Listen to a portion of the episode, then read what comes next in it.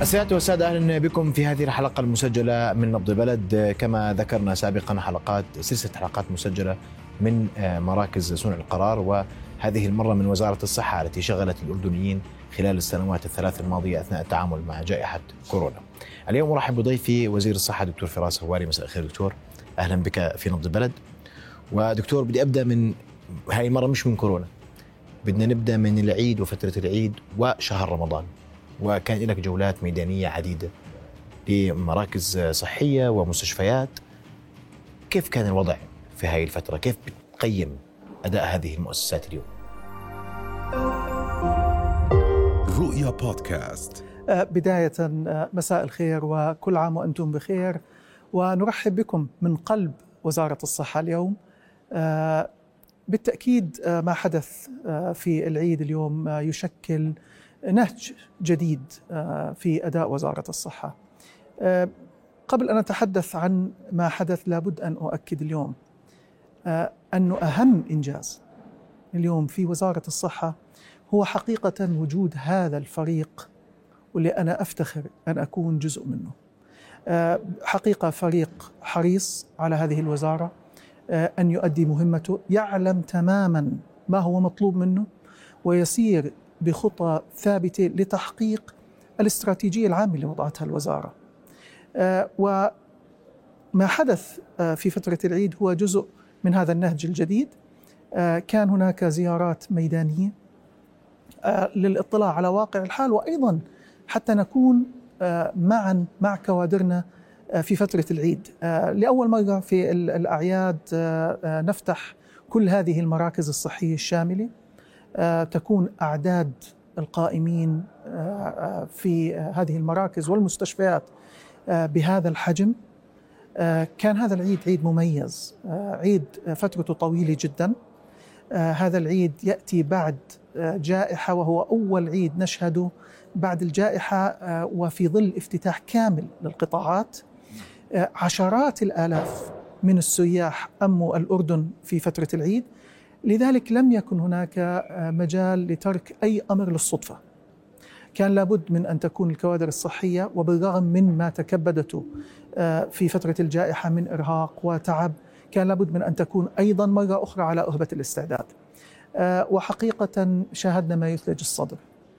يعني الكوادر كانت متواجدة على رأس عملها كانت المراكز مفتوحة، المستشفيات تعمل بكامل طاقتها لم يكن هناك حقيقة تزاحم واكتظاظ يذكر.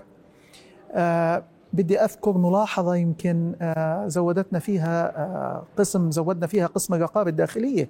لأول مرة لا يوجد أي اعتداء على الكوادر الصحية في فترة رمضان والعيد. هذا إن دل على شيء اليوم.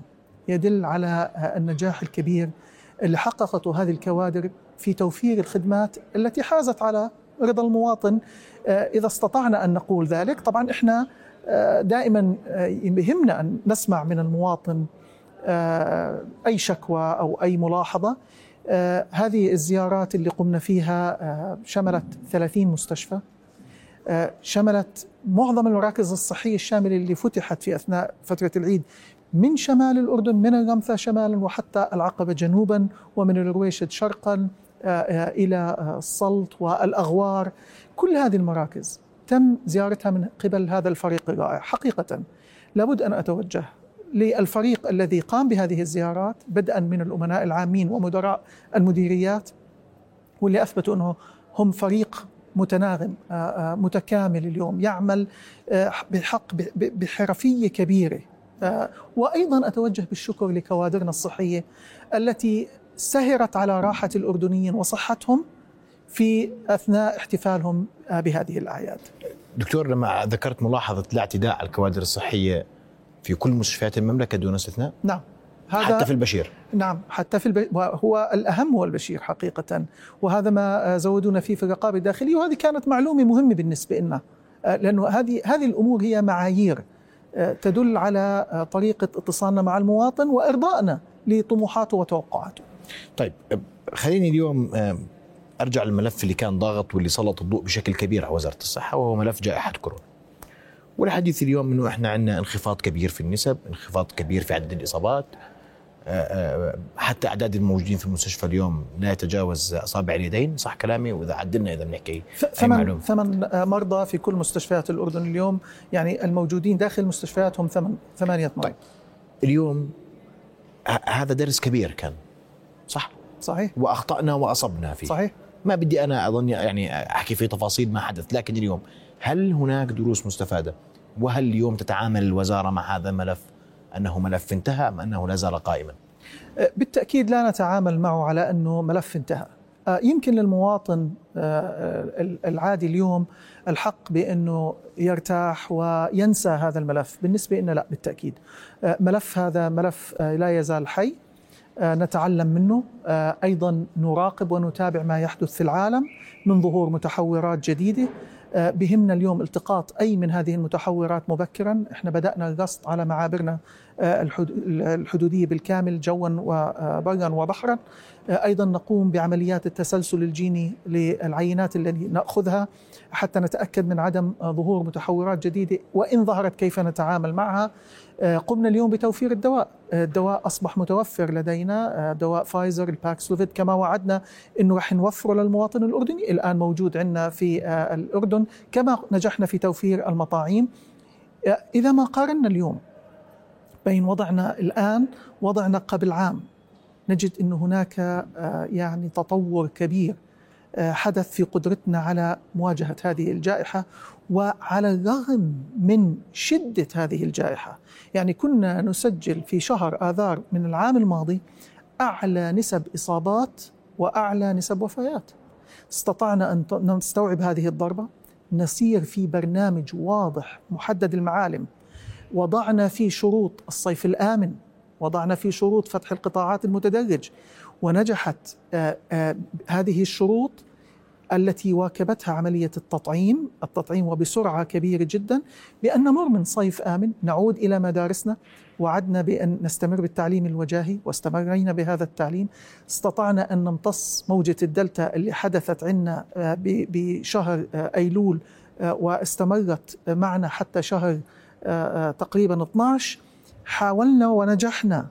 أن نفصل موجة الدلتا عن الأوميكرون بينما وقعت كثير من الدول بأنها آه، آه، اصطدمت بالموجتان بالموجتين معا. هذا لا استطعنا بالأردن أن نفصل آه، الموجتين عن بعضهما وبالتالي أعطانا قدرة أكبر للمناورة.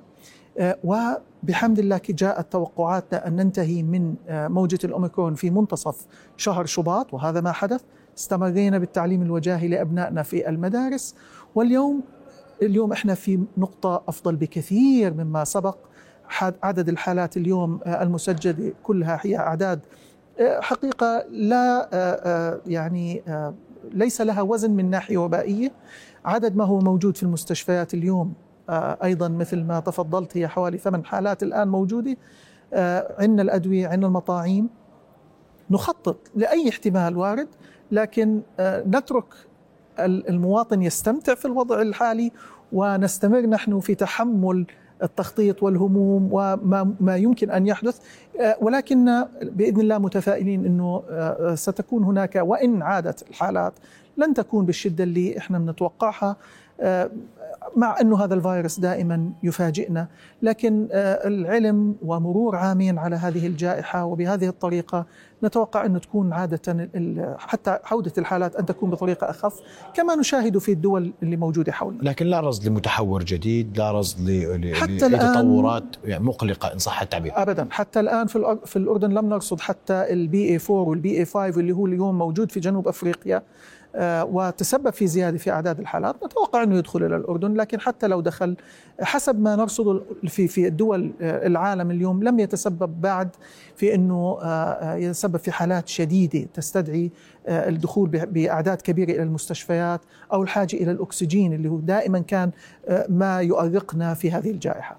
طيب دكتور بس في بآخر سؤال لأنه أنت بتذكر في في فترة الجائحة كانت المستشفيات الميدانية واليوم السؤال أنه ما بعد هذا هذه الراحة في التعامل والتعاطي مع الحالات وعدم وجود إصابات تدخل المستشفى بشكل كبير مصير هذه المستشفيات وين طبعا. هذا السؤال مهم. آه، إحنا بدأنا طبعا آه، نقاط مهمة لازم نذكرها للجميع. آه، في في ظل هذه الجائحة احتجنا لكثير من الأمور منها المستشفيات الميدانية والتعاقد مع المستشفيات الخاصة. عندما بدأنا نرى أن الأعداد بدأت تنخفض قمنا بسلسلة من الخطوات حتى نمر بمرحلة انتقالية. واحدة من الخطوات إنهاء تعاقدنا مع المستشفيات الخاصة. هذه انتهى تعاقدنا منذ أكثر من شهر تقريبا. وعدنا للتعاقدات الطبيعية مع هذه المستشفيات كغيرها من أي بما مستشفى. فيها مستشفى الجاردنز بالتأكيد من 15 4 أنهينا هذا التعاقد وهذا كان أيضا يستنزف قدر كبير من مواردنا وإحنا بحمد الله اليوم بدأنا نتعافى من هذا الأمر.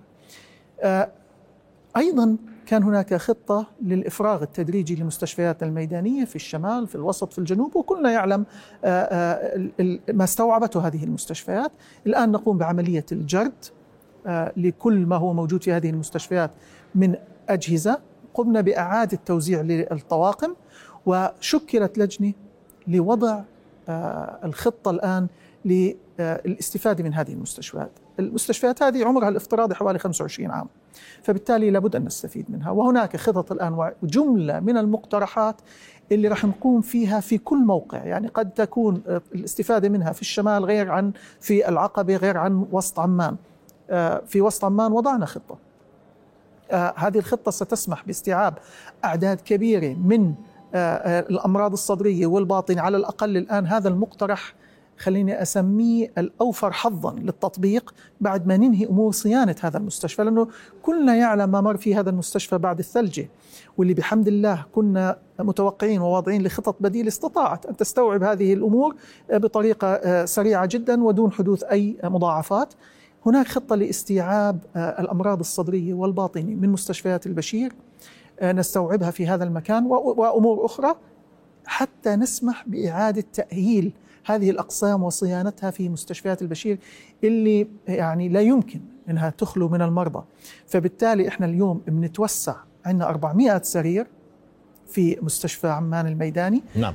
نستطيع أن نستوعب أعداد كبيرة من الأمراض الصدرية وأمراض قسم الباطني. وسيفيض من عدد الاسرة سيكون هناك زيادة ونخطط لاستعمالات أخرى. هذا يسمح اليوم لنا أن نقوم بالصيانة لمستشفيات البشير بالطريقة التي تليق مع الأقسام الآن الحديثة التي بدأت تظهر في مستشفيات البشير وطريقة تقديم الخدمة. نفس الشيء هناك خطط في الجنوب في معان الميداني.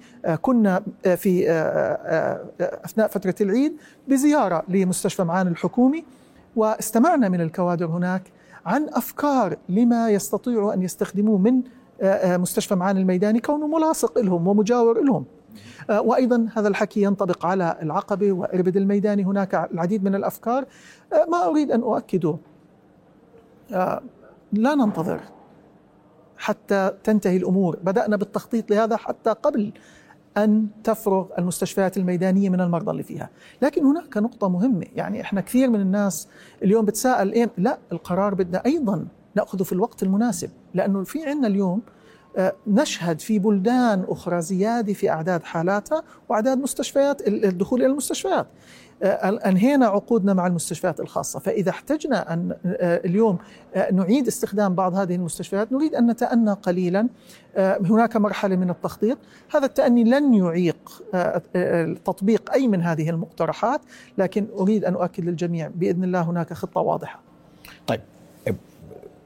طالما أنك بتحكي عن الخطة في هذه المستشفيات في قضية التوسع في تقديم الخدمات للمواطنين. وهذا الموضوع علامة سؤال اليوم وين وصلنا فيه؟ هل هل فعلا هناك برنامج وخطة تعمل عليها وزارة الصحة؟ أكيد ما حدث من توسع حقيقة في هذا العام كان بدي أكد إنه ما كان شيء سهل خاصة في ظل جائحة لكنه أيضا كان غير مسبوق في بعض الأمور. أضرب أمثلة. كلنا يعلم مستشفى البشير وخصوصية هذا المستشفى. هذا المستشفى اليوم أصبح فيه أقسام حقيقة تضاهي الأقسام العالمية في أي من المستشفيات، نحن لا نقول إنه بنقوم بإجراءات غير مسبوقة في العالم، لا لا لا، هي إجراءات موجودة لكن لم يعني نعتد على القيام بها في مستشفيات البشير على سبيل المثال. بدي أعطي أنا مستشفى الجراحات التخصصية كمثال. آه، هذا المستشفى تم بناؤه وكلف حوالي 8 ملايين دينار من منح. آه، استطعنا بحمد الله أن نشغله هذا المستشفى أجرى منذ تشغيله اللي بنحكي إحنا تقريبا منتصف شهر ثمانية من العام الماضي بدأنا حقيقة بتشغيله. بنتحدث يعني عن حوالي ثمان أشهر اليوم تقريبا. أجرى لأول مرة في تاريخ مستشفيات البشير أكثر من 140 عملية قلب مفتوح. إحدى هذه العمليات تم إجراءها في فترة عيد في هذا العيد. أجرى أكثر من 1330 عملية قسطرة قلبية. نعم. هذه لم تكن تجرى في مستشفيات البشير. أجرى أكثر من ع- 177 عملية آه، آه، صدر معقدة. أكثر من 600 عملية أوعية دموية عندما نتحدث عن هذه العمليات نحن لا نتحدث فقط عن عمليات نوعية هي خدمة سريعة في متناول يد المواطن كان ينتظر لأسابيع وشهور حتى يأخذ هذه الخدمة لأنها ما كانت متوفرة وبالتالي كنا نحتاج إلى تحويل هؤلاء المرضى إلى مناطق أخرى. اليوم هي تجرى على أرض مستشفيات البشير طاقم كفؤ جدا ونتائج رائعة تضاهي النتائج العالمية من حيث نجاحتها. آه هذا هذا المستشفى الآن أصبح يعمل واستطاع هذا المستشفى أيضا آه أن يرفد مستشفيات أخرى من خلال تدريب الطواقم وما شابه ذلك. أيضا من المستشفيات اللي توسعنا فيها أيضا في مستشفيات البشير آه، مستشفى سميح دروزة للأورام. آه، تم افتتاح هذا المستشفى رسميا في 14 12 آه، من تاريخ 14 12 بنعرف إنه هذا مستشفى أورام يعالج السرطان. آه، استطاع هذا المستشفى الآن أن يستقبل 60% من الحالات اللي راجعت مستشفى البشير. يعني حوالي 400 آه، أو يزيد قليلا حالة راجعت مستشفيات البشير. تم علاج ما يقرب من 240 حالة في هذا في ذات المستشفى. المستشفى. وهذه أيضا خدمة نوعية تقدم اليوم. آه، استطاعت ليس فقط تغيير شكل ونمط الخدمة وأيضا استخدمت لتدريب كوادرنا الصحية تأهيلها من حيث الأطباء الممرضين آه، آه، الصيادلة وكل هذه الأمور المتعلقة بهذا النوع المعقد من الأمراض.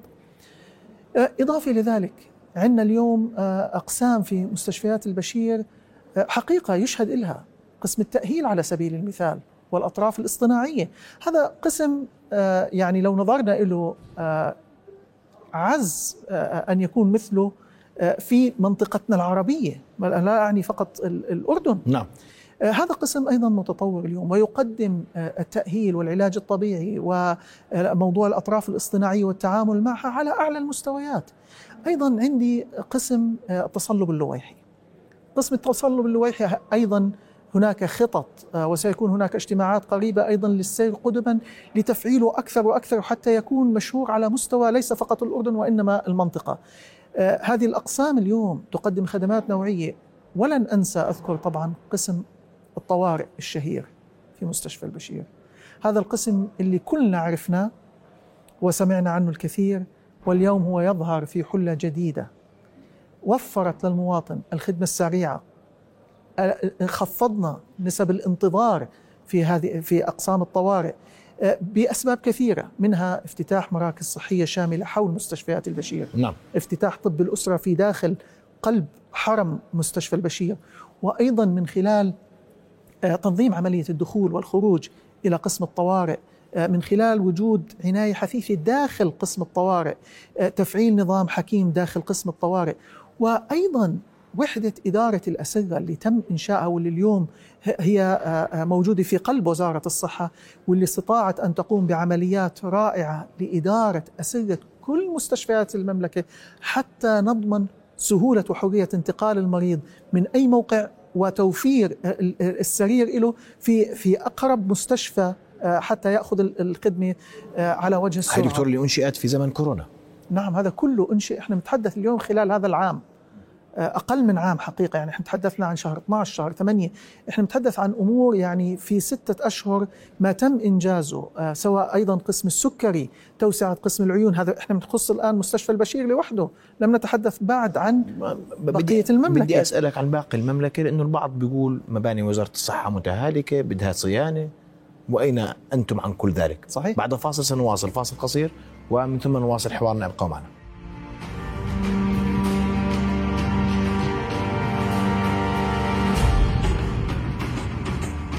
أهلا بكم نواصل حوارنا وضيفنا الكريم. وأنا توقفت عند المراكز الصحيه وبقية المباني وبقية المستشفيات وتطويرها وتأهيلها. وفي بعض البعض يصف ان أن المباني والمراكز الصحية متهالكة.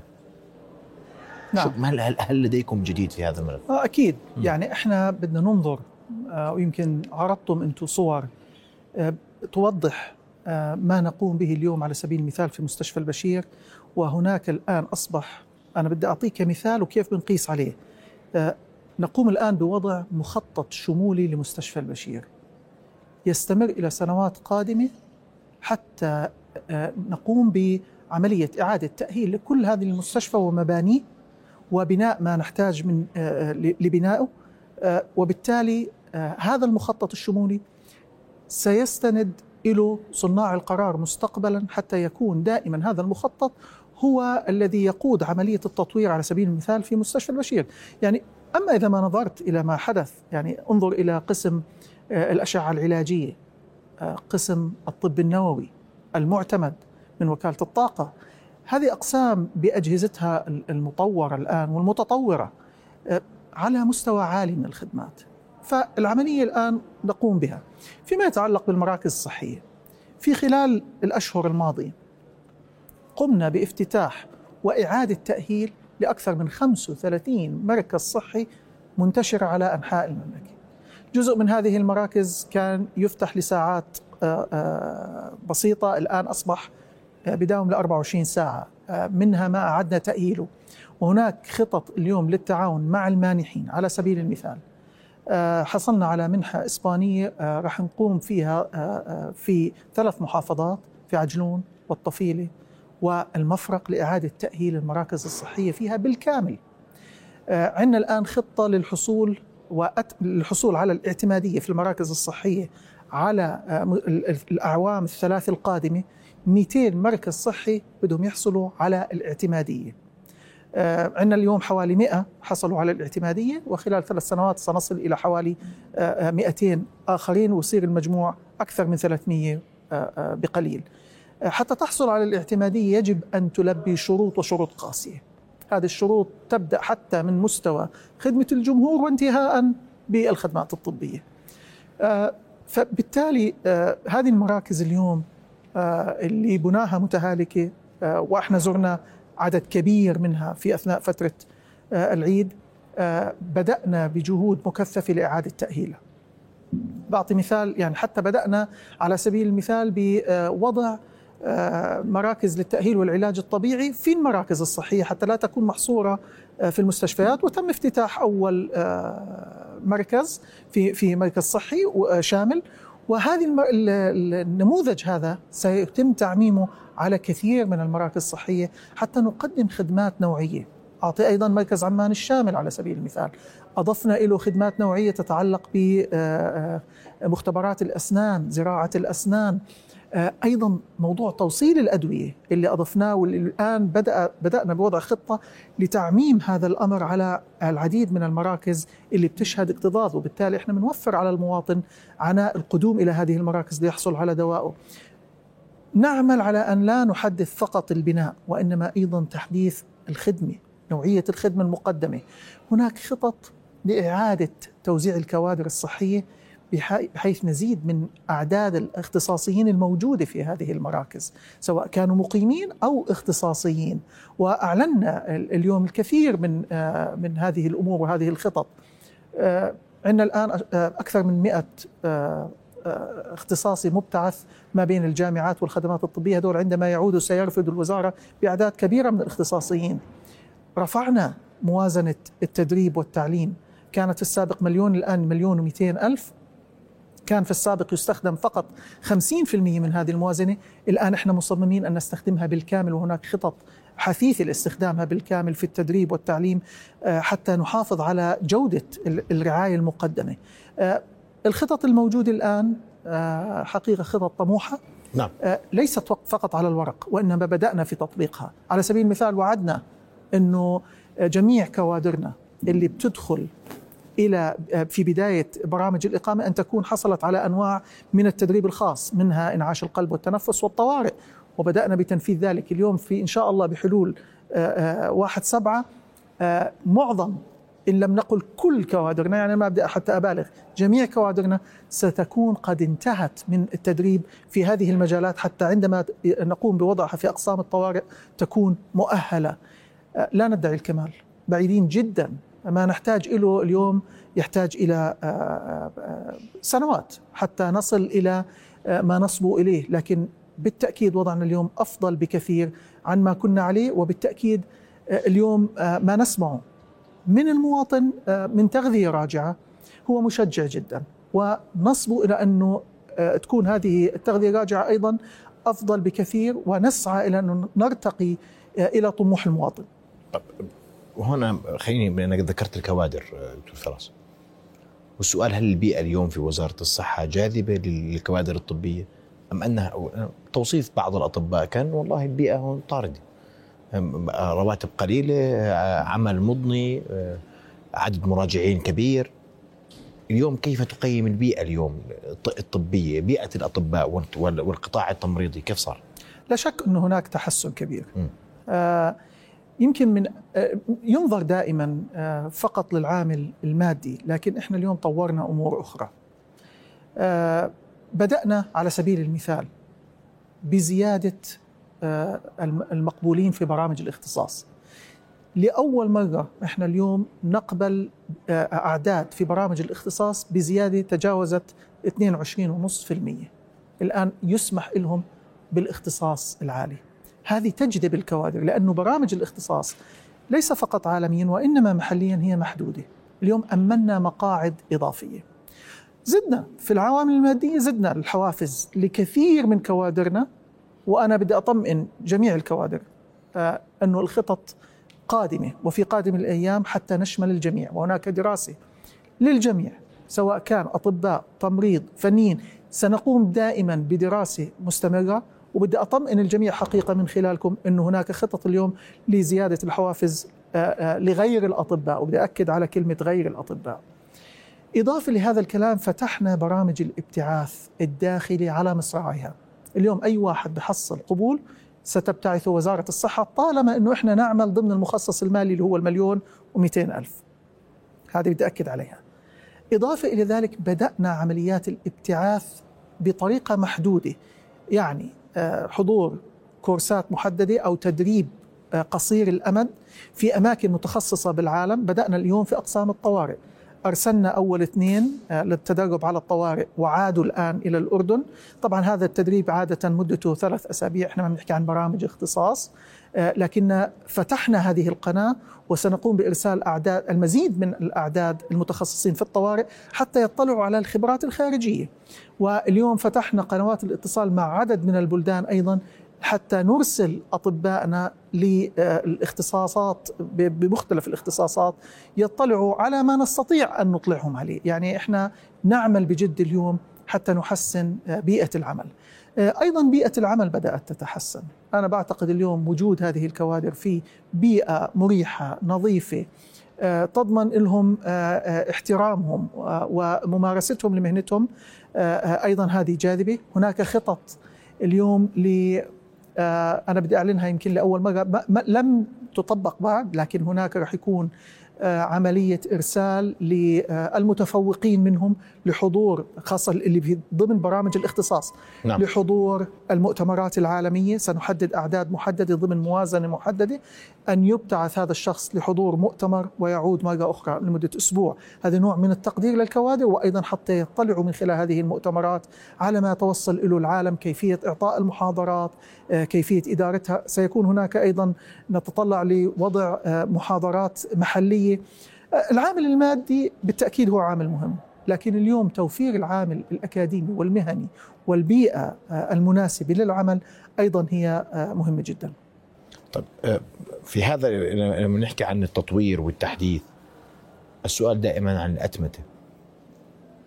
وين وزارة الصحة عن الأتمتة اليوم؟ آه، ملف الأتمتة ملف كبير وزارة الصحة تعمل عليه بشكل ممتاز الآن. آه، كثير من الخدمات آه، قمنا بأتمتتها واليوم التأمين الصحي ماشي أيضا في هذا الموضوع. الأتمتة وسنعلن قريبا عن الانتهاء منه. هو حقيقة انتهى لكن سنعلن عن انطلاقه إن شاء الله قريبا. آه، في بعض المعوقات لكن استطعنا أن نتغلب عليها. آه، قمنا اليوم على سبيل المثال آه، في موضوع تراخيص المهن. أصبحت كلها يتم التقديم من خلال البريد وإرسال الإجابات أيضا من خلال البريد دون أن يحتاج المواطن لمراجعة الوزارة. ولذلك اليوم أنت بتشوف الوزارة خف بشكل كبير أعداد مراجعينها.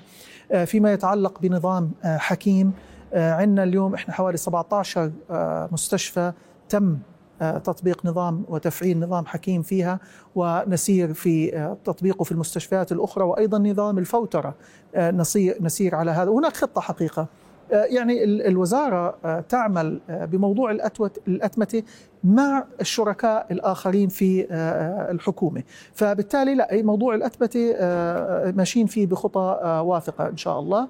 وإحنا بنتوقع إنه متى بنقطف ثمار الأتمتة؟ بدأنا. يعني إحنا بدأنا الآن في عديد من الخدمات آه، أصبحت آه، آه، مؤتمتة ولكن مش راضين عن الموضوع. إحنا متأخرين حقيقة. بعتقد الآن في ظل انتهاء من جائحة كورونا سنصير بخطى أسرع. طيب. أنا بدي أسأل بس سؤال في في هذا الإطار نفسه وهو موضوع اليوم الاستعداد والجاهزية لدى المستشفيات والمراكز الصحية للتعامل مع أي حالات طارئة. في خطة موجودة؟ أكيد إحنا اليوم طبعا طرحنا عطائين وانتهينا منهم. مهمات وهي لإدامة خطوط الحياة في المستشفيات وتقييمها كلنا بنذكر مواضيع الأكسجين وما شابه ذلك الآن أصبح في شركات متخصصة في هذا المجال. أسند إليها هذه العملية حتى نتأكد أن الأمور تتم بأعلى آه، جاهزية. نعم. آه، أما من حيث الكوادر أستطيع أن أقول وبكل آه، فخر حصلنا على 2500 موظف على جدول تشكيلات هذه الموازنة. هذا رقم غير مسبوق في تاريخ وزارة الصحة. وأيضا حصلنا على أعلى موازنة أكثر من 640 مليون دينار في تاريخ موازن موازنات وزارة الصحة. هذا إن دل على شيء حقيقة يدل على ثقة آه، آه، الزملاء اللي بنتعامل معهم آه، في كل أركان الحكومة حتى في مجلس النواب في ديوان الخدمة المدنية اللي فعلا يثقوا اليوم إنه وزارة الصحة تستطيع أن تستثمر هذا الرصيد وتستثمر هذه الموارد البشرية بالطريقة الأمثل. إحنا اليوم آه، وضعنا أفضل من السابق. آه، رح نرفد زي ما حكينا آه، مستشفياتنا ومراكزنا الصحية بأكثر من 527 مقيم دخلوا إلى الاختصاصات بمختلفها. وسيتم تعيين حوالي 500 طبيب على جدول التشكيلات. وحوالي 400 ممرض. آه هذا الكادر كله آه بنتوقع إنه يساهم في جهوزية القطاع الصحي. آه طبعا دروس الجائحة لا تنسى. نعم. ووجود المستشفيات الميدانية ستبقى دائما في الذاكرة وسنحاول دائما إبقائها حتى نعيد استخدامها. لا سمح الله إذا احتجنا. آه، لكن هناك أيضا خطط وضعت لاستخدام مستشفياتنا آه، كما تفعل دول أخرى في العالم واستيعاب أي إصابات آه، في حال حدثت في المستشفيات العادية. آه، فلذلك من خلال الشركات اللي تم التعاقد معها الآن سنقوم بعملية تقييم لشبكات الأكسجين وكل خطوط استدامة الحياة في هذه المستشفيات حتى نقوم باستيعاب ما يمكن استيعابه. هناك توسعة كبرى في مستشفياتنا. يعني إحنا في هذا العام آه، نتطلع إلى افتتاح ثلاث مستشفيات. مستشفى إيمان عجلون مستشفى الطفيلي ومستشفى رويشد هذه مستشفيات بنيت وسيتم افتتاحها قريبا جدا. نعم. آه، أيضا هناك توسعة في عديد من المستشفيات أذكر على سبيل المثال مستشفى الأميرة بسمة في الشمال وأيضا آه، مستشفى الأمير حسين. سننتهي من توسعتهم هذول قريبا وافتتاحهم إن شاء الله خلال هذا العام. هناك أيضا افتتاح لعدد كبير من المراكز الصحية في أنحاء المملكة. هذه المراكز الصحية منها ما هو شامل ومنها ما هو أولي. آه، تم الانتهاء من توسعة أقسام عناية حثيثة في عدد من المستشفيات. آه، زدنا أسرة العناية الحثيثة وأسرة العناية الحثيثة للقلب في العديد من المستشفيات حقيقة في المملكة. تم هناك زيادة أسرة غسيل الكلى أكثر من 50 سرير في مختلف المناطق وهناك المزيد قادم. آه، البنية التحتية الصحية الآن في نمو وهو نمو باضطراب آه، الكوادر أيضا نستقبلها ونستوعبها. آه، بدي أتحدث يمكن على جزئية مهمة. في خلال هذا العام خلال الأشهر الماضية قامت وزارة الصحة بإعادة تحديث وتنظيم أكثر من 42 نظام أو تعليمات متعلقة بكل المهن الصحية. وآخرها كان الآن نظام المستشفيات الخاصة اللي قمنا بإرساله عبر القنوات التشريعية. عندما نتحدث عن 42 تعليمات أو أنظمة هذا عدد هائل اليوم. أيضا يؤكد على إعادة تنظيم إيصال الخدمة آه، للمواطنين بكافة أشكالها وتنظيم الترخيص عملية الترخيص وكل هذا الكلام اللي بنعتقد أنه سيسهم في إثراء العملية الصحية. على سبيل المثال بدي أعطي أمر آه، مهم كان.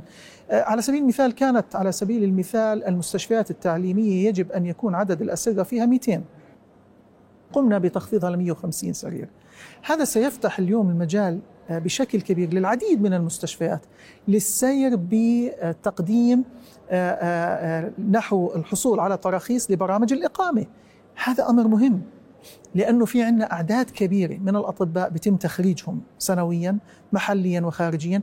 بدنا خطط لاستيعابهم. وهناك خطط بدأنا بوضعها ومن ضمنها هذه على سبيل المثال لا الحصر حتى نستوعب أكبر قدر ممكن من الصعب أنك تستوعب آلاف مؤلفة.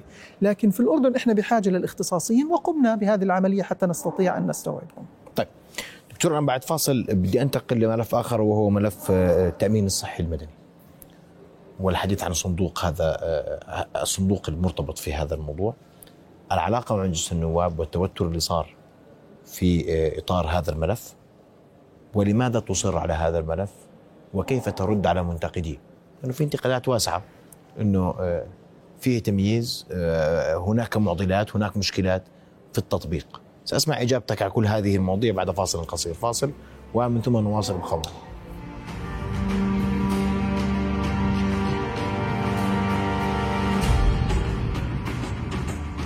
نواصل حوارنا وضيفنا الكريم وأنا دكتور توقفت عند قضية التأمين الصحي المدني والإضافات التي يعني آه، ذكرتها ودافعت عنها وأنت بدك توسع الشريحة. ولكن هناك ملاحظات إنه الصندوق متهالك وضعه صعب ماديا مديون.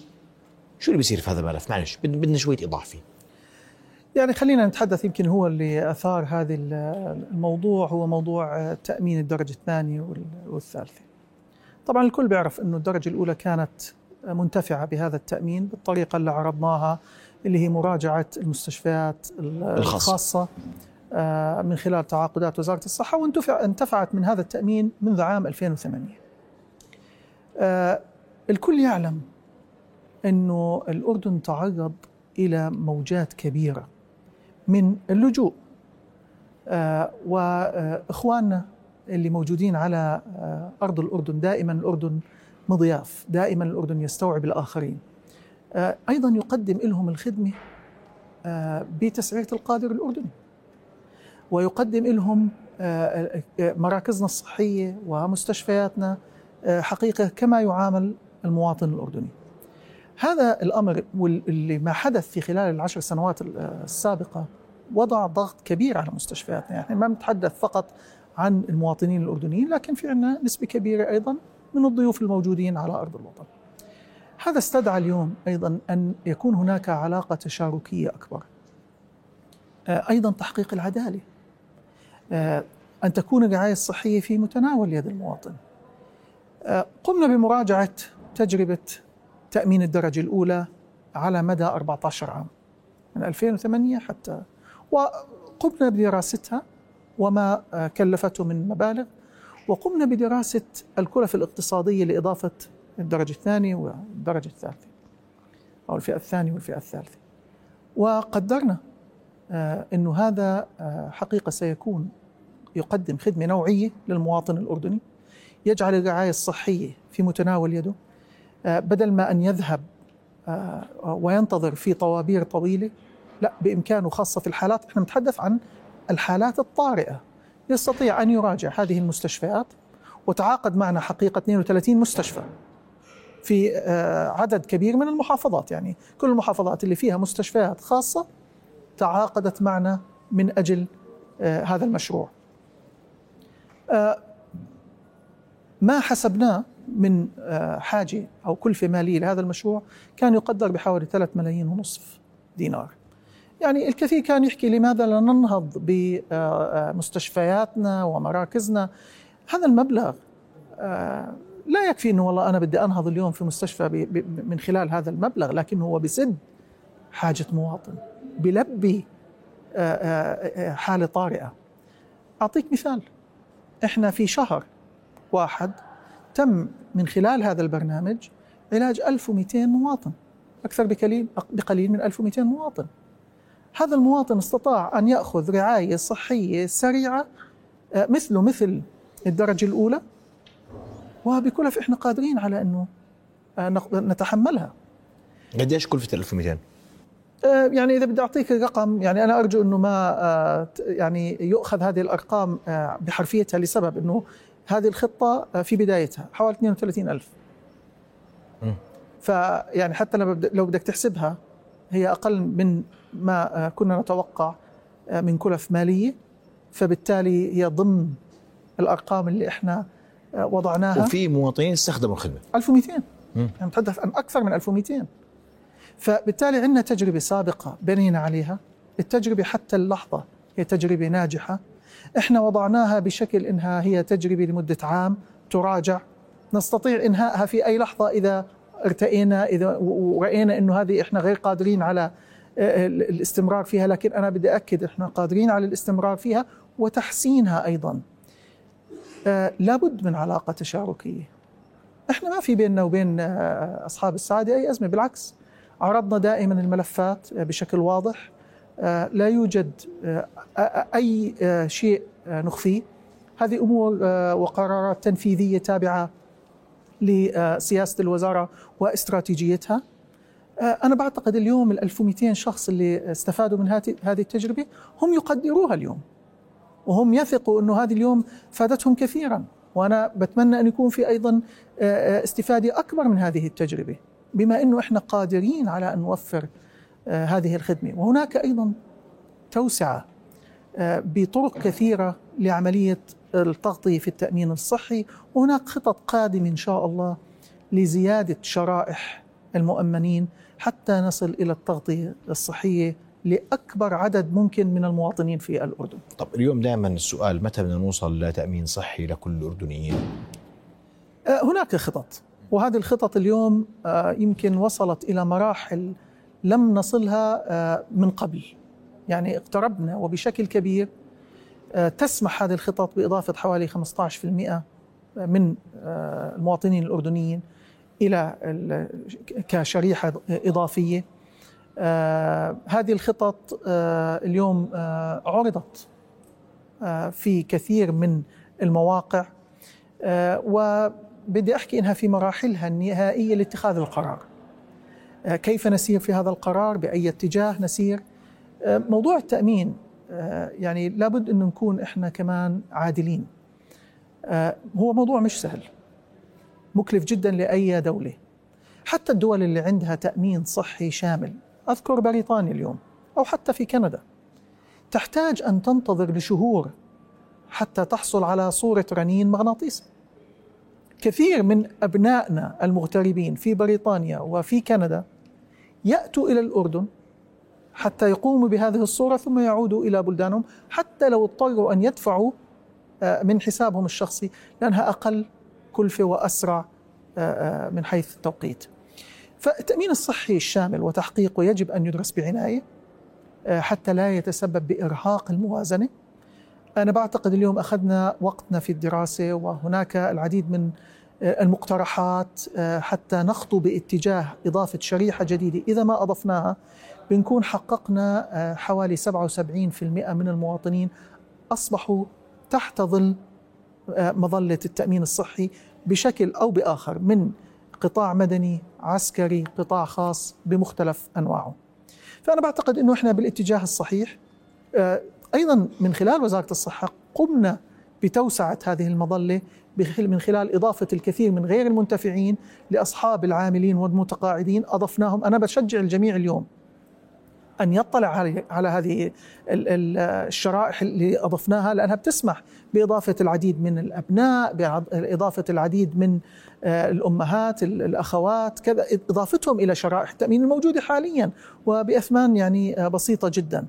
آه، نسير بالاتجاه الصحيح لكن كمان بدي أكد اليوم. ما بعتقد في أي مواطن أردني يحتاج لأي رعاية صحية محددة اليوم ولم يحصل عليها. وكلنا يعلم أنه هناك نوع من أنواع التغطية يلجأ إلها المواطن في النهاية ويستطيع أن يحصل على تغطية لكن ما نريد أن نسعى إليه أنه ما تكون هذه التغطية فقط عند اللزوم وإنما أن تكون مستدامة في ظل نظام تأمين صحي شامل طيب إذا بدي أرجع لصندوق التأمين الصحي يتحمل الصندوق الكلف اللي اللي بنحكي عنها اليوم؟ ولا فعل هل هو مديون؟ هل هو لا هلا شوف إحنا يتحدث الكثير عن مديونية صندوق التأمين الصحي وبتحدثوا عن 400 مليون لكن إذا ما أنت اليوم قمت بمقاصة ما بين وزارة الصحة والخدمات والمستشفيات الجامعية. تتضح إنه الأرقام هي أقل من ذلك. يمكن قد تكون 200 مليون وهناك أيضا تفاوضات. وقمنا آه، آه، من خلال أيضا زملائنا بوزارة المالية بإعادة التفاوض مع آه، المستشفيات الجامعية. وكم تم هناك خصم العديد من أو أرقام جيدة من الديون المتراكمة. هذه الديون ليست جديدة. بكل دول العالم هي موجودة. آه، نسير آه، نحو تسوية العديد من هذه الدول أنا بعتقد اليوم وضعنا جيد آه، في صندوق التأمين وقادرين على الإضافة والاستمرار والتجديد. يعني الأمور اليوم تسير في منحنى جيد أنا بعتقد. يعني كثير من المشاكل التي كانت عالقة وضعت لها الحلول. للأسف يعني العالم خلال السنوات الماضية يعني ما كان وضعه سهل كعالم سواء من جائحة كورونا سواء من أزمات سياسية. وبالتالي هذا وضعت آه، الكثير من الضغط على الخطط اللي بتضعها الدول وجزء منها طبعا الأردن. لكن هذا لا يعني أنه إحنا آه، في تراجع. لا أنا بعتقد أنه أمورنا اليوم تسير بالاتجاه الصحيح وإن كانت آه، أبطأ مما كنا نريد لكننا نسير قدما. اسمح لي وملف الدمج والربط ما بين الخدمات الطبية الملكية والمستشفيات الجامعية ووزارة الصحة وأن تصبح كلها تحت مظلة واحدة هل هذا وارد في ذهنك اليوم؟ إحنا يعني أنت استخدمت مصطلحين المظلة والدمج م. لا الدمج اليوم آه، في مثل هذه القطاعات مش موجود حتى في أي مكان في العالم يعني حتى لو أخذنا آه، نظام التأمين الصحي التركي اللي هو على مدى عشر سنوات استطاعوا أن ينهضوا فيه بقيت المستشفيات الأكاديمية والتعليمية منفصلة المستشفيات العسكرية منفصلة. صعب حقيقة أنك تحقق هذا الدمج. آه، لكن طريقة التعامل من خلال وجود آه، آه، هيئة أو جسم جديد يستطيع أن ينسق إدارة العملية الصحية هذا أمر وارد. وأنا بعتقد حتى هذا التنسيق اليوم موجود موجود بشكل كبير. نعم. يعني أنا بدي أعطي على موضوع الخدمات الطبية ووزارة الصحة. عندما اشتدت الأزمة في آه، كورونا آه، في الدلتا والأوميكرون. كان هناك تنسيق عالي وقمنا حقيقة بتقسيم الأردن إلى مناطق تعهدت الخدمات الطبية بسد الحاجة في في مناطق محددة ووزارة الصحة تسد الحاجة في مناطق أخرى. كان هناك تناغم كبير وتنسيق كبير. أنا ما بعتقد أنه التنسيق غائب اليوم. وأيضا كون وزارة الصحة اليوم هي المؤمن الرئيسي واللي بتقوم من خلاله بتحويل العديد من المرضى إلى مستشفياتنا الجامعية يجب أن تكون هذه الوزارة أيضا شريك أساسي وهي شريك. وهذه العملية اليوم منتظمة بحمد الله وتسير بسلاسة ويسر. فبالتالي أنا يعني القادم قد يشهد ظهور إعادة لتأهيل للمجلس الصحي العالي وتحدثنا عن ذلك في السابق. يجب إعادة صياغة بعض القوانين حتى تمكنوا من القيام بدوره جميل. فهذا أما الدمج. إطار الدمج الدمج صعب جداً صعب. جدا وغير ما وأيضا التنسيق موجود اليوم لكن ممكن يكون بطريقة, بطريقة افضل إن شاء الله أفضل لا أكثر ولا أقل دكتور بدي اشكر كل الشكر شرفنا بحضورك معنا. ليلى وكل التوفيق دائما رؤيا بودكاست